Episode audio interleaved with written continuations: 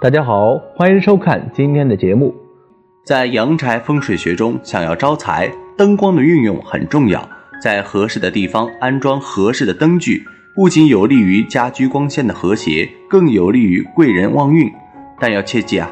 居室灯光不宜太明，也不宜太暗。那么灯具该如何选择？灯光明暗又该如何把握呢？今天就和大家一一分享，一起来看看吧。一、灯光怎么布置风水好？室内照度强弱不分。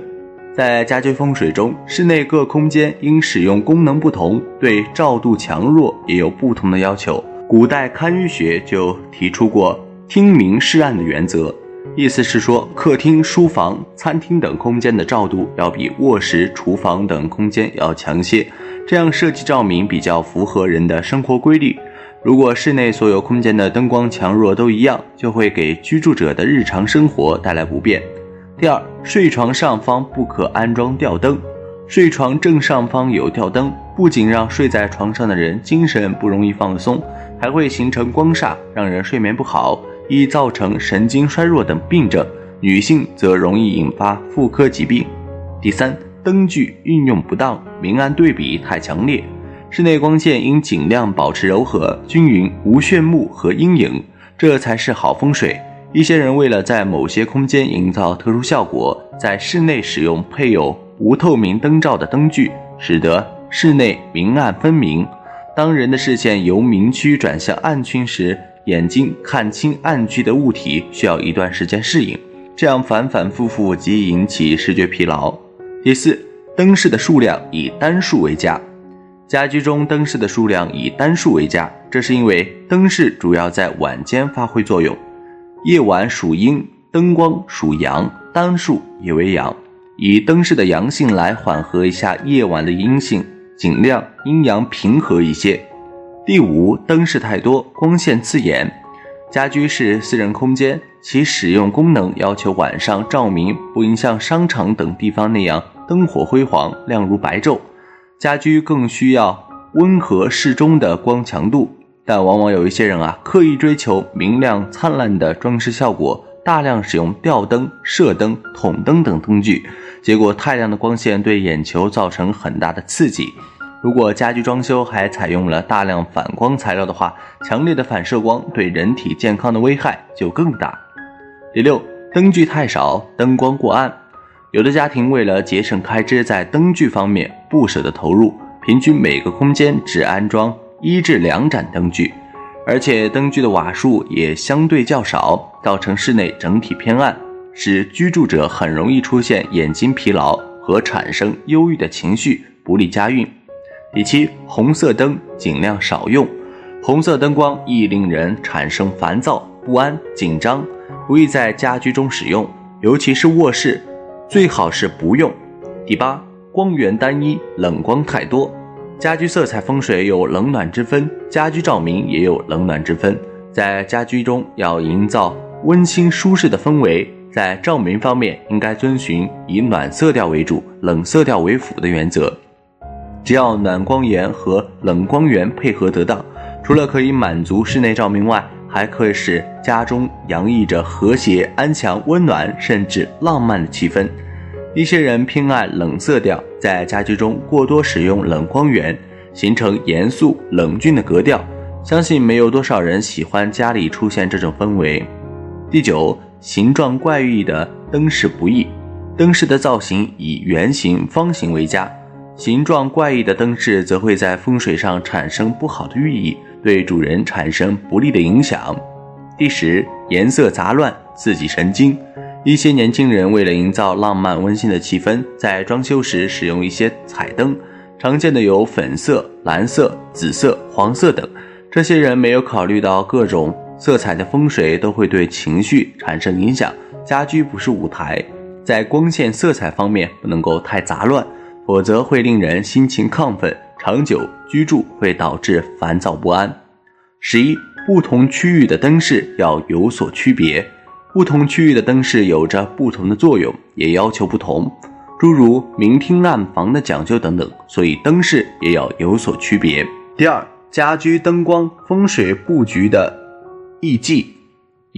在现代的单元住宅中一般都会设计有面积不大的玄关，玄关是连接客厅、卧室、餐厅、厨房的多度空间，也是家庭的门面，一般都会在重视对玄关的装饰与摆设。因此为了创造这种光的环境，玄关处是以白色灯光，白色代表果决理性的判断力，所以使用白色灯光有利于家庭成员在使用钱财的更加合理。玄关处的灯以圆形最为佳，圆形象征圆圆满满，有利于家庭运势。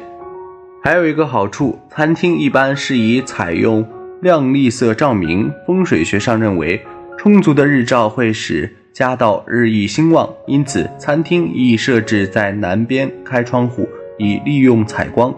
餐厅亦安装造型独特、光线柔和明亮、色彩素雅的吊灯，灯具造型不要过于繁琐。在住宅的风水学中，如果想要招财，灯光的应用很重要。客厅明亮代表主人很旺，所以客厅的灯光一明亮即昏暗。如果客厅有几个角落不动方，表明那里是家里的财位，应该以精心的布置，建议安装一盏灯来照亮这个财位。另外，妥善的运用灯光来改善家里的磁场，除了可以让空间感放大，也可以防止小人破坏财运。即家里千万不要使用黄色灯光，黄色灯光代表着感性，感性会使人犹豫不决，不利于判断。使用黄色的灯光也容易使家人在不知不觉中花掉钱财。除此之外，由于玄关一般没有采光的窗户，只能够采用人工照明，特别忌用日光灯作为玄关处的照明，因为日光灯在狭小的空间内会显得格外刺眼，在风水上是极为不利的，对人的运势出入都会带来影响。即隐藏式光源的凹凸式设计不但易于藏污纳垢，且日后不易装修。投射的光源乍看柔和，实则让室内昏暗，使家居悬浮，是极为不佳的风水象征。所以在运用光源时要注意亮度不可过强。即在餐厅有一种吊灯是将灯做成蜡烛的形状，但是在中国白色的蜡烛通常用于丧事，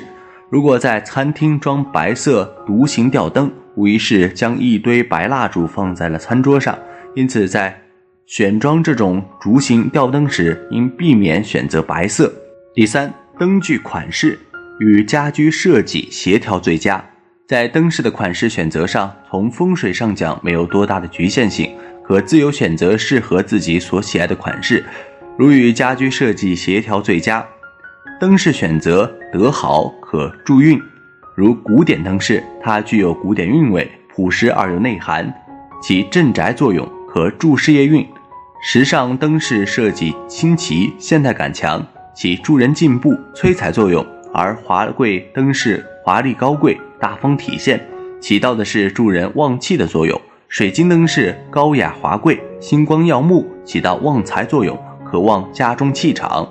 此外，也有风水师以为家中的两种款式灯一般不易使用，一类是烛台型的吊灯，这类灯在风水学上被称为主丧之象，尤其是白色的烛光，由于类似传统上丧葬之礼用的白烛具，所以极容易为家长中长者带来心理阴影，从而影响健康。第二类是下垂式吊灯，由于减少了天花板与地面的视觉空间，假如设置在座椅之上，则会令坐者带来沉重的心理压抑，下摆处有尖角则更为不良。